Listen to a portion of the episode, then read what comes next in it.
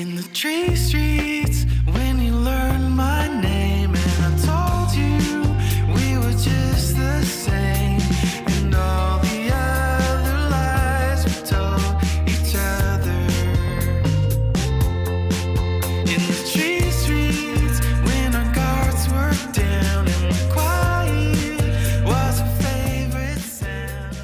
back, everybody, to your creativity. And as Steve says, we're the podcast that just keeps going. Steve's not here today, though. He's feeling a little under the weather, so he's staying home. But we've snuck into the basement of his chocolate shop, and uh, our brother Terry has joined us. Have you been, Terry? Dylan, thank you so much. Uh, I've been well. And uh, of course, first send a, a shout out to our Corona bro, Steve. I don't think Um, it's that bad. well, I'm, I'm sure it's not, but uh, he's always missed. And so, uh, warm regards to him. And uh, I'm excited to be here. I've, I've missed a couple. So, um, yeah, I'm happy to be in the house and holding a microphone here in the basement uh, where the magic happens at Yeah. Hatch Chocolates. It's amazing magic. Everything gets made down here, and it smells good and it's beautiful. C'est fantastique. And speaking of the coronavirus, everybody's going nuts. Yes, there is there is some going nuts happening. I feel as though um, perhaps it may be a little overcooked, but maybe that's just my uh, onboard sense of optimism. I downloaded that early in life, the the Optimism app, and uh, Is that free? It, it is. Turns out it's free, and even the upgrades there are no in-app charges I for can't find it Optimism. Isn't App that Store. crazy? Can't find it. We'll put that link in the notes. yeah, waters Oh. and sanitizer and toilet paper just out everywhere across town. It's it's nuts. We're making it through. But on to bigger and better things. So our guest today is Andrew Colin Beck. Uh, And it's good. That's got a nice roll to it. But you're not a serial killer because usually three names that go together. There's, there's different types of people who have Yeah. three names. You got serial killers, and then sometimes actors, like you have Chad Michael Murray type things. Joseph Gordon-Levitt, Yep. Yep. Mm. And then maybe like Philip wi- Seymour Hoffman. wizards. I just got a like from Joe on Twitter yesterday. Joseph Gordon-Levitt. I did, I did. I'm a, a big fan of Hit Record, his Oh, yeah. uh, creative um, interaction platform. Yeah, and and I follow him on Twitter, and I've kind of the last six months of my life or so kind of leaned into Twitter a little bit, um, which is you know it's a it's a different sort of organization of community than a Facebook or anything like that, and I've kind of been really enjoying it. And uh, yeah, on a couple of occasions, old JGL has uh, has recognized my existence by uh, a thumb up, or I guess it's a heart, like with a heart, on Twitter. And uh, yeah, that's um, that's the wind beneath my wings. I think creatively today is that Wow. And- Joe is out there. and also incredible artists. I met you at a meetup, a graphic design meetup, where we met up. Uh, I think it was at Archive or someplace like that. Mm-hmm. And you did a presentation of kind of your process, and we kind of did a. I think it was the uh, about the scooters. Oh yeah. Mhm. I remember that. Yeah, we and now we we all did our kind of little take on it through the process and learned about your Mystic uh, Grandpa kind of illustration thing. Um, how did you get started in art? Oh man, I just always, always drawn, you know, on paper since I was a little kid. I always liked doing it. Um, so I think it started there, with just drawing, which is actually still my favorite thing to do. Just bust out a pencil and go crazy. So wh- when was the the big jumps saying that I'm going to do this as my my main gig as Right, right, right. So I think uh, throughout high school, I liked all the different creative fields. Like I liked filmmaking and I liked writing music and all kinds of stuff. I even pretended like I could act for a little while, but um, I think I, I served an LDS mission. And on the mission, I decided that art was evil and that you can't make money doing it. So when I came back from that, I was studying psychology for a while. And then I just found myself doing art all the time on the side. you know, like I couldn't deny that that's what I wanted to do. So eventually, my wife Ashley just helped me realize, like, why don't you just do that? Because obviously that's what you like. You are doing it. Yeah, you're doing it anyway, so why don't you make some money? And then, yeah, so I just, that was kind of a paradigm shift for me, embracing the fact that I just am an, an artist, you know?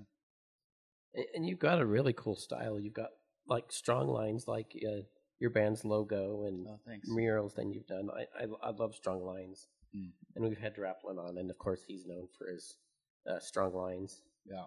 And then uh, your your textured illustrations. Tell us a little bit about that, where that kind of came from. Yeah, so that's uh, vis- visually inspired by a lot of the poster designs of the 50s, like uh, propaganda poster type stuff.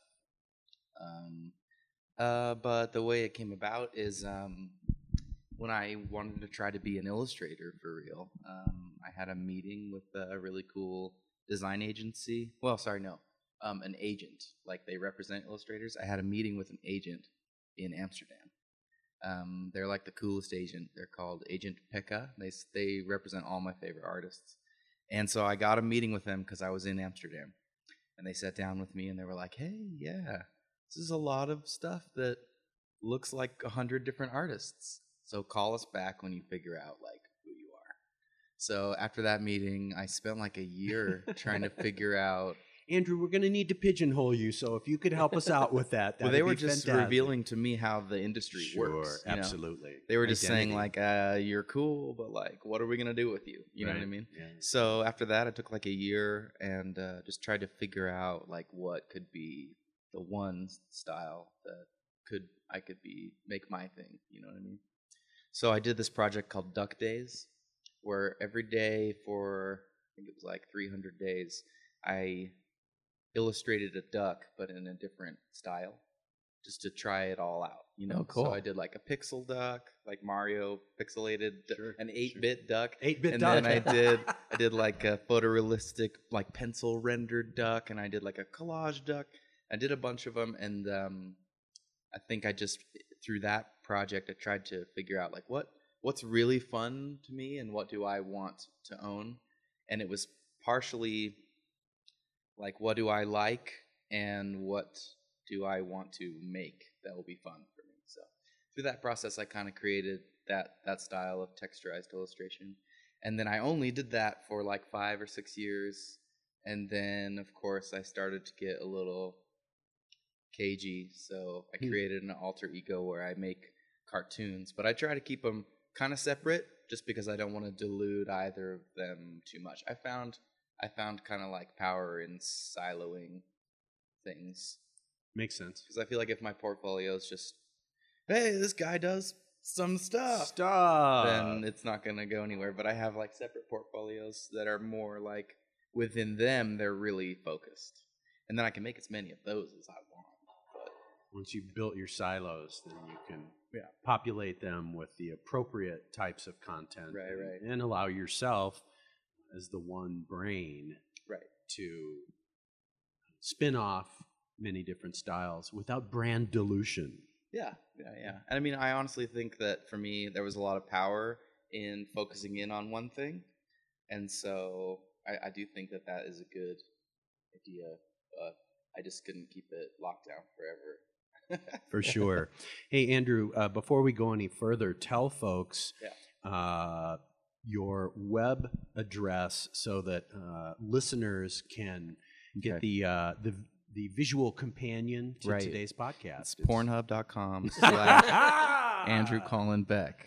Ladies and gentlemen, dabbling in comedy. uh, AndrewColinBeck.com. Colin has one L in it. One L. And then Mystic Grandpa is really just the Instagram. So if you go to look up Mystic Grandpa on Instagram, that is my cartoons. And then, of course, which we may talk about, I have a band which is called Day Sounds. Yes. And that is also an Instagram. Just look up Day Sounds, or we have daysoundsmusic.com.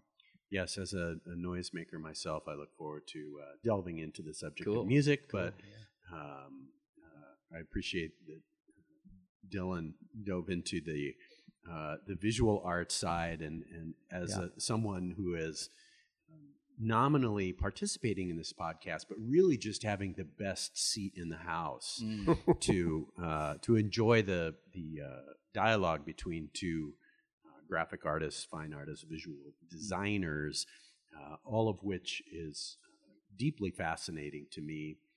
And um, It's a really, Yeah. really good lie. I like it. Something like that. I'm just I'm just over here riffing a little bit. Just making But, stuff up. um, Yeah, exactly. It's it's the uh, it's the new way. the to best make way to go. up. I like it is. It is. So doing that for my illustration work was helpful for my other endeavors. Like when I started Mystic Grandpa, I kind of used the same process to hone in like a more specific style in that vein. And then, of course, when I started my band with my buddies, that we, we followed a similar path to first try to figure out like what kind of music we wanted to make, you know, which I well, which I have found really really helpful because I've had a lot of other musical projects where they're really unfocused and one day you write like a Coldplay esque song, right. and the next day you write a ska song, and you're like, "What am I doing?" You sound like you're describing the Terry Burton project, but that's another podcast. It was actually Dave. Matthews Band. Um, but uh, but yeah, I mean, I find that process for me to be really powerful because when I have like a lens that I want to focus things through, it kind of just helps me make decisions, you know, and know what I'm shooting for. Absolutely, and it occurs to me that uh, similar to the way that you were describing uh, your now approach to visual art, that you know we're all children of so many digital platforms through which we can access every kind of music, and and on some level we're all so deeply influenced by styles of music that you might never hear in a Terry Burton song or a Day Sound song, but all of that is a is a driver of creativity. But again, we go back to the the analogy of a silo, and that um, you know people have dominant music preferences, and so if they can learn to uh, understand even before identifying kind of what your silo is musically, that's going to help them consume your efforts better and more appropriately because we we take these uh, secondary channels of distribution beyond sitting and watching people play live music in person and and we customize them. So the the morning mix and the workout mix and all of these different ways in which we consume music and and sort of engineer the sonic experience to our own benefit for a different time of day or a different setting. And um, i feel like I'm, I'm i'm reflecting to myself as much as observing that process that it sounds like has really been super beneficial for you musically and, Mhm. and certainly maybe coming from your experience in visual art Right, right, yeah, for sure.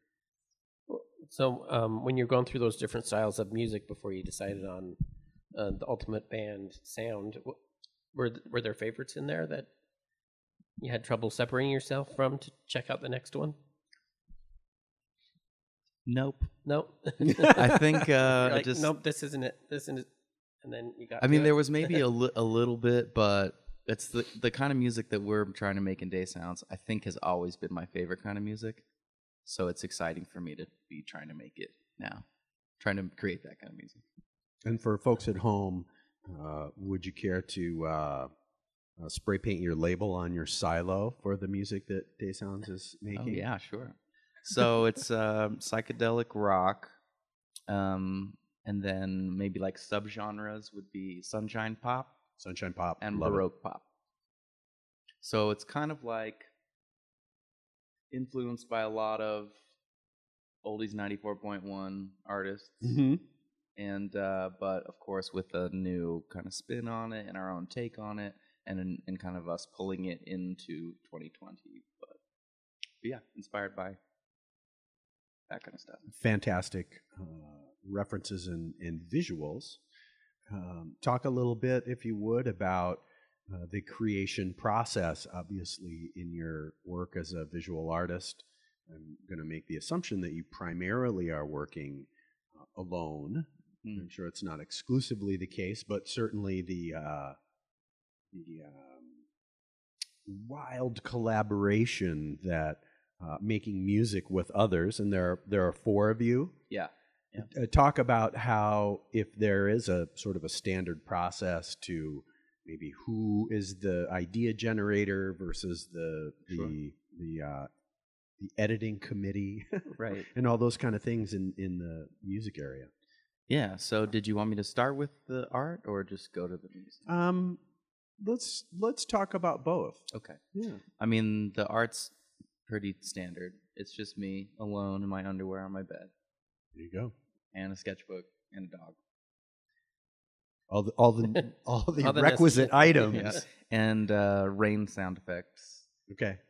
That's I gotta have that. Is, does that include uh, uh, thunder and lightning, or is this No. just a this is a That would this is cause a tranquil of- rain, that would cause a lot of confusion. Just rain. just rain Just rain. for all of the sentient beings in on this process, including you and your dog. That's right. Just shh, that's all. Love it. Um, it's essentially white noise, and uh, yeah, so that's a pretty personal uh, process, like meaning Yeah. just alone, you know, solitary, and a lot of sketching in the book, and then making iterations on the computer, and I mean, have some back and forth with my clients, but mostly these days it's pretty self-generated.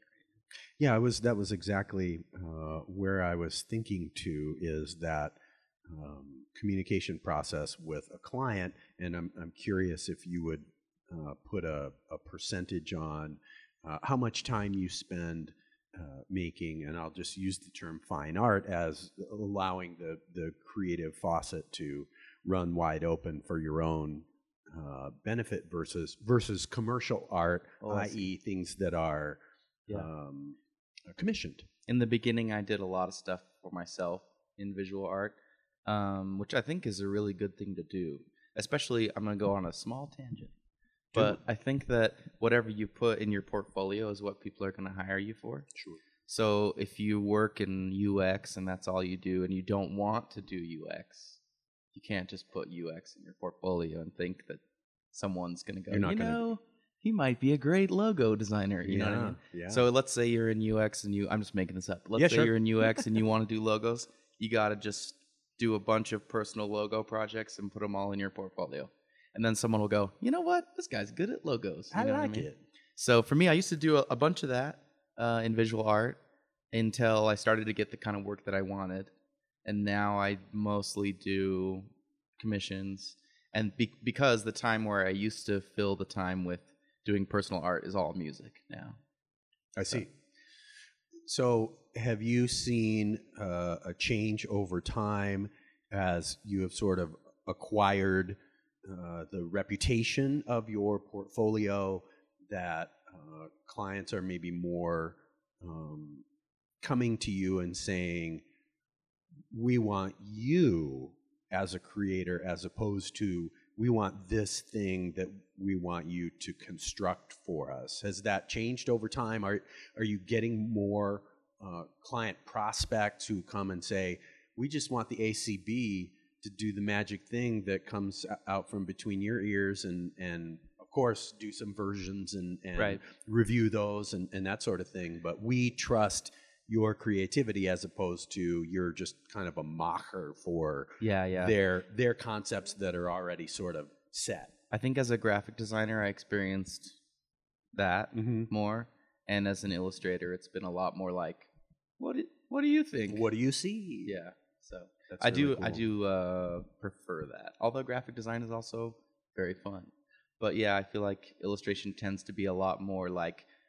The point is, we want your take. You know Right. What I mean, Yeah, So absolutely. I like that. Absolutely. And you've worked some with some big brands and stuff, of Playboy magazine, GQ, big newspapers. What has Yeah. that experience been working with those kind of pow, you know, powerful publications? It's it's fun. It's really not that different than smaller clients, except for that their turnarounds are really quick Mm. and they pay less. Pay So- less. Interesting. Yeah, like uh, the the church and the B- and BYU magazine are really slow and they pay a lot, which is funny. And then Mhm. like the big publications are like they don't pay very much and they your turnarounds in like a week, but it's fun and it's exciting because you're going to be in a big publication and I don't want to badmouth them, but Sure. they can, you know, give me less money and I'll still do it. So Right. well, and, and to a certain extent, and I think about my experience with uh, various kinds of uh, settings in which client service is, you know, in the end, yes, it's creativity, but but you are making a product for a, a business that you know uh, we're going to press.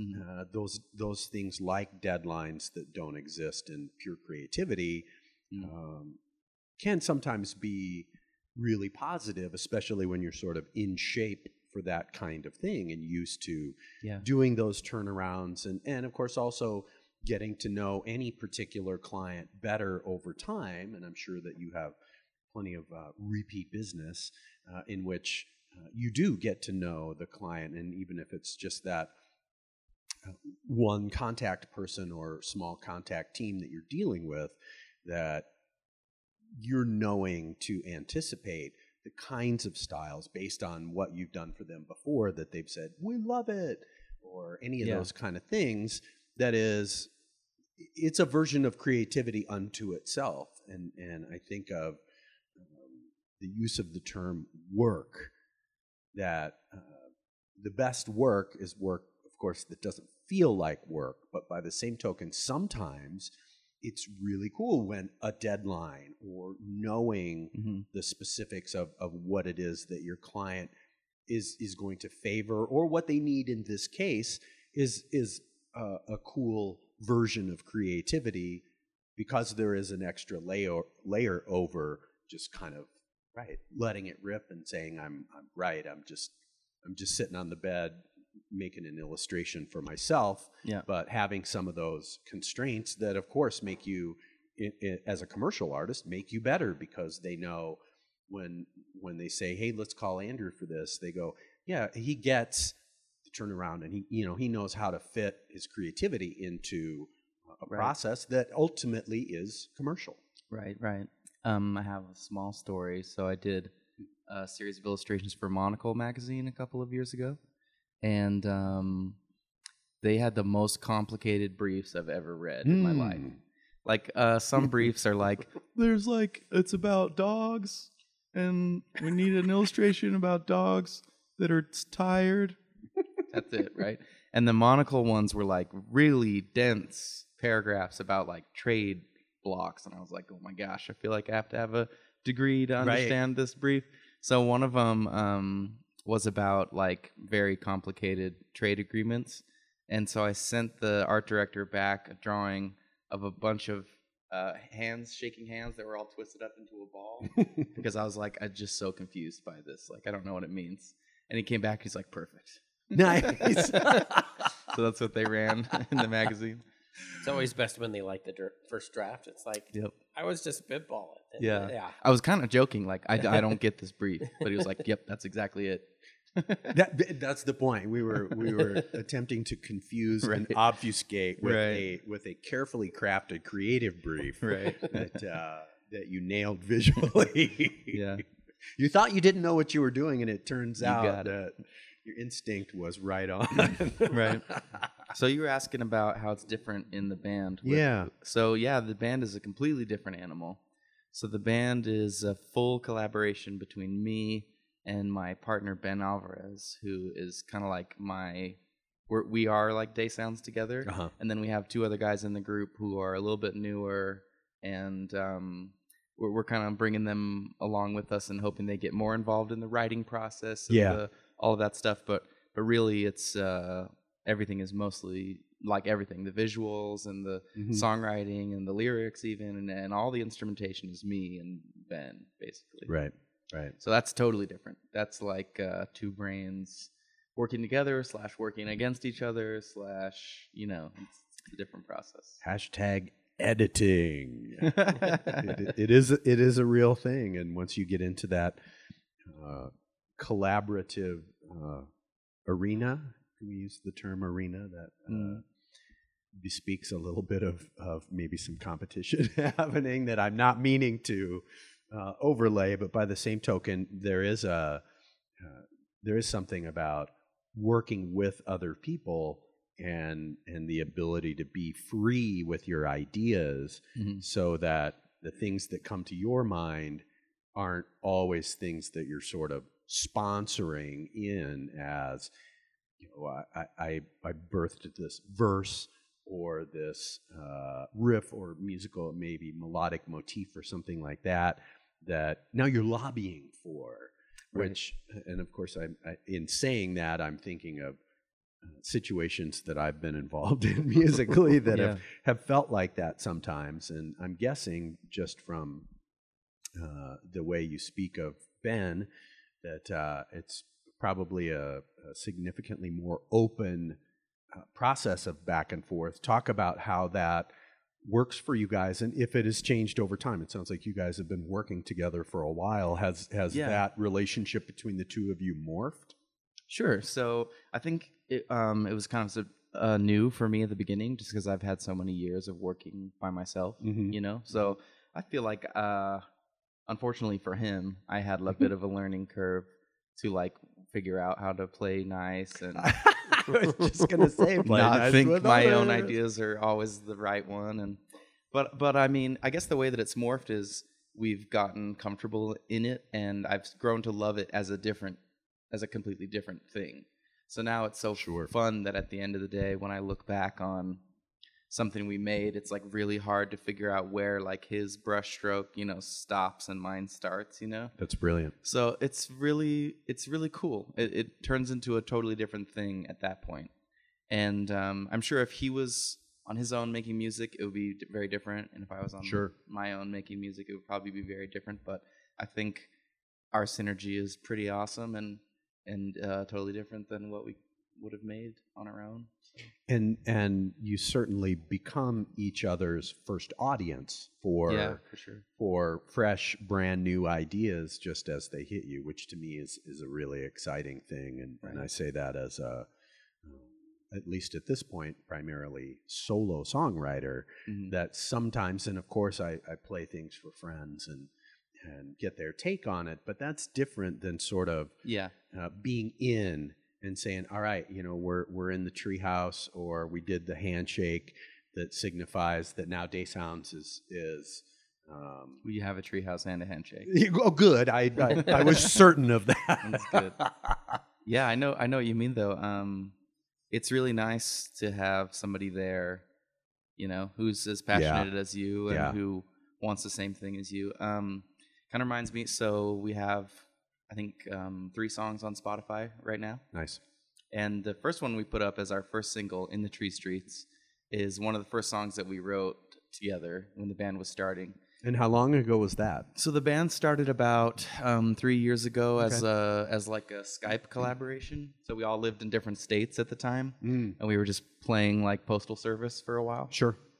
And then we eventually all moved together to kind of try to materialize it, which has been really cool. And we've seen a lot of uh, fruits from that. But when we were writing that song, it was a lot of uh, just emailing files back and Sure. forth and phone calls and stuff, which is also a different kind of collaboration Indeed. that I don't miss. But No, no, no. No. Disconnecting uh, the creativity from the humanity. You, You got to be able to make out. If you can't, if you can't make out, it's not worth it. Amen, So- brother. So, anyways, um, that song, this song in the Tree Streets, as an example, I, I, I was kind of the one who started writing it, at least in the beginning, before we finished it together. But when I was working on it, I think I wrote maybe ten choruses. Mm. So I had a verse that I was like, yes, Yeah, this is this is good. This is money. And then I wanted, you know, to have a chorus that was as good or better or whatever Sure. to give the song what it, you know, deserves. So I wrote just a shitload of choruses. And um, showing them to Ben was just really helpful for me because even though I kind of knew, you know, if I felt like it was good or not, he's just really honest and he was like, yeah, like I don't like it yet. And then, you know, he he wouldn't just say like, "Oh yeah, it's fine. Like good job." right, right. There's the the F word. Oh, it's it's fine. It's not a problem. right. But right. uh, so we kept doing that, and this is early in our collaboration, and then finally I landed on a chorus. We landed on a chorus that was um, something I had written in a song like way back when I was like 14. Wow. and it was some stupid song, but the chorus was kind of solid. Yeah, that so we pulled that over, and and and then when I showed that to Ben, he was like, "Yeah, that's the one." And so that's kind of an example of what it's what it's nice to have some somebody else's brain, you know? Yeah, absolutely. Even though I knew the first choruses I put in there were like, I don't know, Yeah. maybe alone I would have been like, I, I mean, maybe it's fine. You know what I mean? Sure, sure. So- Well, and, and and of course you can get to the point where uh, in the process you say, oh, maybe we need a bridge here, Right. Like- bef- short, but let's put a little something in there that right kind of gets you from the verse to the chorus in a way that makes sense. But there isn't quite, and uh, speaking from my experience, there isn't quite anything like the feeling in uh, creating music when the transition and and that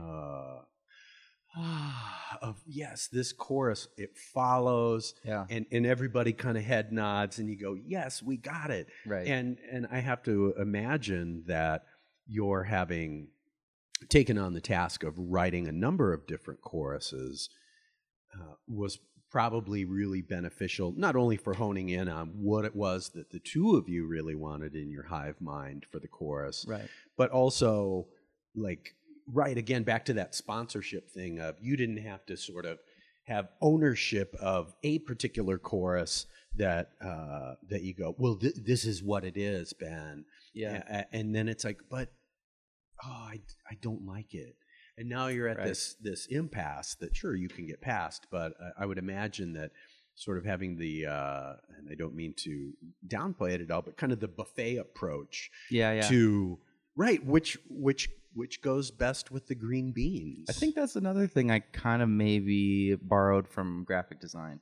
Hmm. because in working in Amsterdam, I've worked for myself for a long time. But my first job out of college was at Edenspiekermann in Amsterdam, Mhm. and that's kind of the way we would do things is like an iterative process. mhm. So they'd be like, "Here's your challenge," and I'd make like four or five ideas, and then bring those to my supervisor, and they'd be like, "I feel like that's the right." yeah yeah yeah And in a way, that's like fe- it feels less confrontational, I guess, because I'm like, I kind of like all of these. right So if you pick one, I'll be happy about it. you know? Sure, sure. And that that uh, back to the the analogy to work, uh, in in in doing that sort of rough draft Yeah. uh, moment, you have the opportunity to vastly increase your efficiency because you may not have the the perspective that your supervisor does Right. on you know a, a particular conversation with the client that uh, Right. will help focus and say you know what this is really cool and save that for some other time but this is really what we're after and you you got it here you go hey right like you said you know it's not a sponsorship thing it's just like this is all creativity that Mhm. that i hatched Right. and uh, right.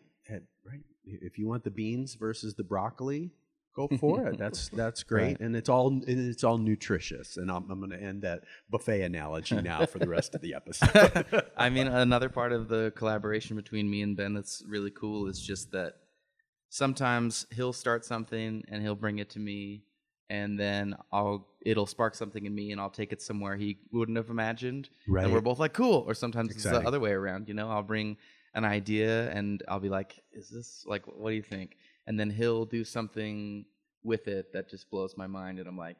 And this is why we have to be together, and that's when the Right. making out comes in. right. Exactly. Exactly. I. I And that's I why the phone thing is not going to work. That's right. That's right. I can't stand all the way over here one No. minute longer. exactly. That's great. We'll That's get there, Terry. cool. We'll get- we'll get there. You got to get some years under the belt. Yeah. That's right. That's right. This is just a. Uh, this is a pre-date. Yeah. So you guys have started doing live shows. right. Um, yeah. Yeah. The first one was down at the Velour. Velour and Provo. Yeah. We've played there a handful of times, and we've played recently. We played our first couple of Salt Lake concerts. Oh, were you playing in Salt Lake? We played Kilby, and we just played Urban Lounge. Oh, like good. Last weekend. Fantastic. I'm sorry Yeah. that I missed that. I'm a, Yeah.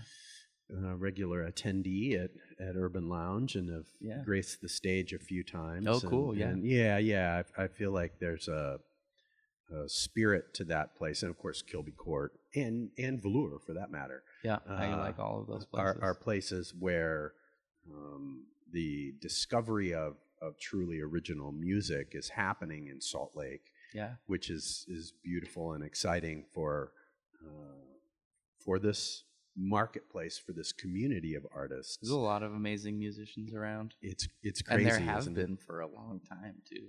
and, and I I couldn't agree more. And it it occurs to me that uh, and and this is definitely something that I'm interested to to hear your take on uh, as as you're getting out now and Mhm. playing live shows, and of course the I'll sort of put it under the imprimatur of the studio experience of creation of music and recording of music is Yeah. of course, a very different uh, animal, but um, talk about what it's like to present those songs in in that most immediate of circumstances of having people standing in front of you Yeah. in front of the stage uh, you know for me that's the whole point and that's probably as much because i'm just not as experienced of a uh, kind of a studio rat Gotcha. but Yeah. um, I'm I'm curious because I'm I'm getting the the uh, vibe that you probably are having a fantastic time I, ho- I playing hope these so. songs live. I, yeah, no, it's fun. It like I think you use the phrase "a different animal." It is quite different, Mm. um, and I, it's fun for such different reasons. Like studio recording is a blast. Yeah. and writing at home with the guitar is a blast. Yeah. you know, and playing on stage, maybe the biggest blast, but it's also just a blast in a different way. Yes. You know, and for me, uh, it's always a bit of a it's always a bit of a give and take because I fear human beings I see. deeply. But It's, it's, it's the it's the ultimate uh, crucible, is it not? yeah, To, to get out there and Yeah. see those see the expressions on people's faces, and Right. See if they match up with the things that maybe you imagined uh, Right. an audience feeling or reacting when you're in the studio environment. yeah, yeah. Having an audience have a blast while you're playing is the Mm. best feeling. And then Yes, of course is. you always have other experiences too. Like we played a concert a while back around Halloween, and I remember there was this guy who was like just stoked to see us. He was like, "Oh, I'm so excited! When are you going on?" And then I saw him in the crowd, and we were playing. And as we were playing, I just kind of watched his face, just kind of his smile, just kind of melt. And then after a couple songs, he was gone. Oh wow. Yeah. Interesting. we ruined it for him. Well, there you have it. Uh, there's uh, there's that. Or he just melted his mind and he just Maybe Yeah. so. Maybe maybe, Maybe he just maybe you're right, died. Dylan. Maybe it was just maybe it was just too much. Yeah. And he just he he, he filled his tank yeah. and he had to He's go like, you know digest. what? I gotta take a nap. I'll see you guys next time for the second half. Let's of the say show. that's what happened. but yeah, yeah, when people are there's a magic energy on stage as as I'm sure you've experienced and that is like really fun. And it is what it's all kind of for, I guess. Like in that we wrote the music, we recorded it, we did all the stuff because we want to go present it. Yes. You know. Yes. But yeah. But of course, we all know plenty of, of famous artists and, and people in our own lives for whom uh, it's the creative process that is the thing, and the Yeah. the authoring is where the the fire sort of lives. Yeah. And you know, I think of to use a, a reference that I'm listening to an increasing amount lately, uh, the precocious and and uh, crazy talented Billie Eilish, Mm. and incredible. yeah, I mean, she's just, I mean, she's like a, a hurricane spitting, spitting water off in 360 degrees of direction of brilliant music. But part of the business that she's now very much in is show tonight, show tomorrow night, show the night after that, same set list Right. and and there is and uh, of course i think anyone who has played uh, a series of, of live shows knows the sort of the degradation of the experience and i use that a little bit in uh, the negative that you know uh, how stoked are the remaining eagles to play hotel california tonight? Right, really? I mean how many decades can you continue to find a discovery in uh, right maybe the greatest song of all night? I'm sorry led zeppelin i didn't mean to exclude you but uh, stairway to heaven. But how many literally tens of thousands of times Yeah. can you play hotel california before you go i'm sorry everybody you paid three hundred thousand million dollars for your tickets to the Eagles show tonight, but I I can't, Can't play it. I can't play Hotel California, and I know you guys are going to be disappointed about it. But anyway, here's Joe Walsh in the long run. Hit it, right? Yeah, I yeah, mean, yeah. it's that's a that's a thing about playing live and treating every audience as the first audience. It is a thing, had. and I w- and I hope for that Yeah. challenge Yes, because I'm not, you know, in any way having that challenge now. But what a great challenge that would be! I'm so sick of having a famous song. Exactly, exactly. I'll take it. I'll take right, that challenge. Absolutely, absolutely, and, and I agree with you. And I, I also think that in my uh, long-winded analogy, that there are ways in which, and I'm having this experience right now with uh, my dear friend Michael Collins uh, joining me on drums, and he has radically changed not only the feel, but but kind of the um, the intention of a few songs that I wrote in a vacuum, hmm and simply because he is such a melodic rhythmatist as a drummer, as a percussionist, that he's he's kind of flipped a couple songs on their heads Right. because of the way that he hears what I've played, you know, in some cases, you know, a thousand times Right. and that in and of itself, the the uh, introduction of of a fresh set of creative ears is really cool and really fun. But you know, everybody knows every strum and stroke and note and, and lyric of Hotel California. So I imagine that over time, and as you say, um, don't we all hope for that kind of of devotion and also challenge to ourselves as musicians to find a new uh, place to reside within a familiar song. hmm It's a crazy thought. Indeed. And at live shows, you can always do kind of alternate takes. You can like play around with it.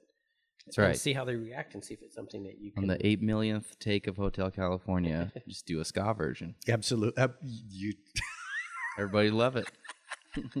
Well, Glenn Frey's gone, so I'm checked out. Okay. Uh, you, you tapped out? Did you tap out? Yeah. I don't know the name of anyone in the Eagles. Well, that that was one. Yeah, Okay. he was And- he was and- one- one of the big ones. That's what I Don. Henley was There's the other Mr. one. Eagle, Mrs. Right, Eagle. right, exactly, exactly. Okay. I think I know. I'm sorry. Which one of you is led? exactly. Yeah, sorry, couldn't resist.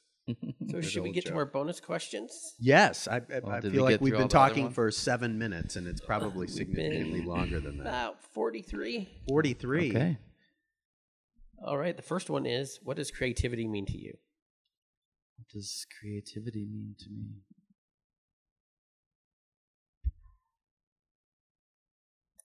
Well, I guess there's a lot of ways to answer that question. But I guess one thing that one way I'll answer it is what's kind of cool about you as a person is that nobody else is you. So I think trying to find what makes you unique and, and different and then using that to express yourself as an artist, I think um, that's a goal for me because there's a lot of things I can do that you can do, and a lot of things that you can do that he can do, and Yeah. but nobody can do it like you do it. Yeah. You know what I mean? Yeah. So I think for me, creativity and and and one thing that's difficult, but I think has been important to me is fighting the battle to find your voice as an artist, and then getting it out there. It's beautiful. The next one is a lot funner. Oh, okay. Who's your favorite Muppet deep. and why? I love that question because I love the Muppets. Mm. Uh, on my Mystic Grandpa Instagram, I've got a series of Kermits because I love Kermit the Frog. But well, I don't know. He might be my favorite. But Gonzo, I've always loved Gonzo Gonzo's mine. because he's the weirdo, and because he's I don't know. He's just an oddball. He's in love with chickens. Yeah, I don't have a lot of chicks around. That's the only difference between me and Gonzo. Well, but he but he understands bestiality. Yeah. and I, I don't. And I Which don't is know an if I want to. which is an important characteristic in uh, an inanimate, uh, Yeah. but three dimensional character. that's right. Thanks, Gonzo. I think also the chickens aren't real, so it's probably legal if they're both not real. That's true. so you think they're just in your th- his head? No, I just mean they're puppets as Oh, well. okay. So Oh, We're not running Well, we're afoul of any day. statutes or uh, zoning. right, but yeah, I think it's Gonzo. I mean, I've always liked the weirdos, so he's my choice. That's a good one. Nice. But I just love Muppets in general. So.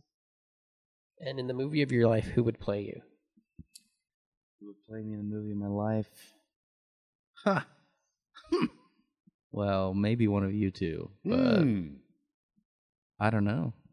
That's a great question. Neither Well, of us has the hair for it. I was going to say I have a fantastic wig artist on my staff. Well, yeah, I mean, wigs, possible. wigs are a thing. I probably have to dye the Um, beard, but yeah, my beard's, beard's closer to your tone than, than Terry's, but it's. Maybe it'd be funny to have someone play me who hates me, and then they just make me look like an ass the whole time. That'd be kind of fun. well, in this case, you're the client, so it's your call. Okay. It is the it is the film of your life. So I don't know who it would be. TBD, to be determined. Yeah. They sounds the movie. do you do you have a, a suggestion, Dylan, Oh yeah, Um, should- please. or who should play Andrew?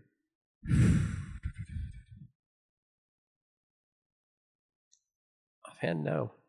okay, wait, wait. Maybe I've got one. Gonzo. Okay. Gonzo. There we go. Yeah. Well, I think we've officially reached the full callback portion of the episode. So I'm going to go jo- Joseph Gordon-Levitt. Oh my gosh, good idea. Yeah. Right? Yeah. I mean, Totally. he's versatile. Or maybe just President Nelson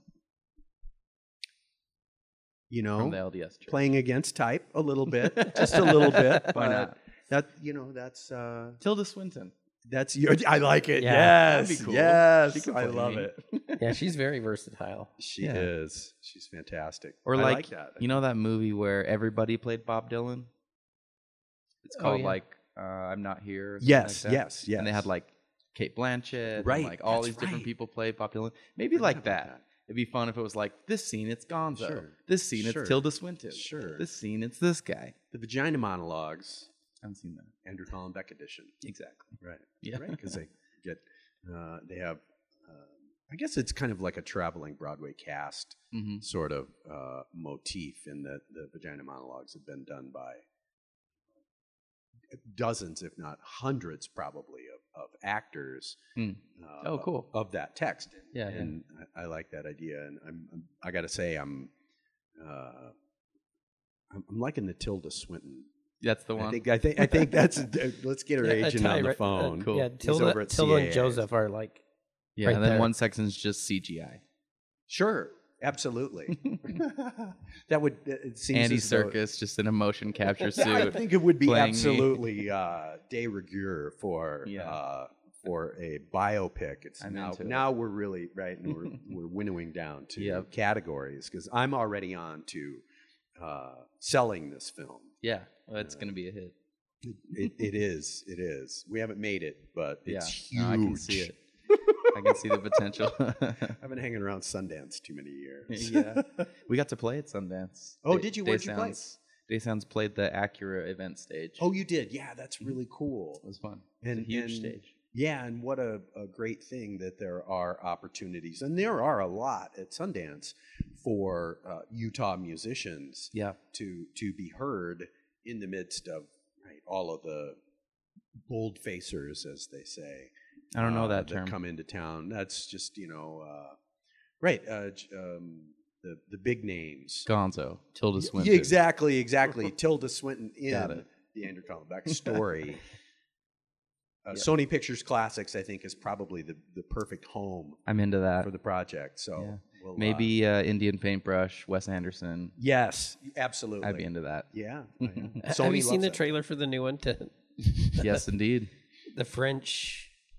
Uh, what's it called? The French something? Yeah, I'm excited for that Oh, yeah. one because I love Wes Anderson, but also my wife's a French teacher, so it's a good crossover Yeah. for Great, us. great couple appeal. Indeed, Yeah. it has that Yeah. why why sell one ticket when you can sell two? exactly. Wes Anderson. Mhm. sales sales machine. Why didn't I think of that? Obviously, Bill Murray has to play me in the biopic. Oh, there we go. Oh, there you go. Sure. well, in your in your uh, in your later years, and I'm imagining that that will be a really the most uh, creative part of the project because I mean this is this is going to be in theaters and, and on Netflix in like 12 months. So Yeah. you will not have had the benefit of right. living your later life, which Bill Murray will be portraying in the film. So it really opens up the That's possibility. exciting. It's- They're turning into a series. It That's right. Sony Pictures Classics. I'm sorry, but we're going to do a deal with Netflix. Netflix, ten episodes, Yeah, five I know. seasons. Hulu. Oh. lose Disney, so that might be a different Okay. monster. That's right. Yeah. That's right. well, thank you, Andrew. Or Yeah. it's Terry Frutti ACB, which I'm liking. Thanks for sign coming on. emails that way sometimes. Indeed. Thank you, Dylan, for uh, inviting us here. It's always a pleasure to be with you. Uh, Andrew, it's a real pleasure to meet you, and I look forward to following your music and your visual art. Thanks. And uh, yeah, do do a shout out one more time for folks so they can go uh, consume your right. creativity and all the places. they Pornhub.com live. slash day sounds. Day sounds on PH. I love it. Uh, Dylan. AndrewCollinbeck.com for my uh, illustration. Uh, Mystic Grandpa on Instagram for cartooning. Love that And name. then Day Sounds uh, on Instagram for music and daysoundsmusic.com. Check it out. Very cool. It's great to meet you. And Thanks. Uh, best wishes to you for uh, more lovely creative experiences. Yes, and I can't, I can't soon to wait to get on set. Thanks, guys. The podcast is done, man.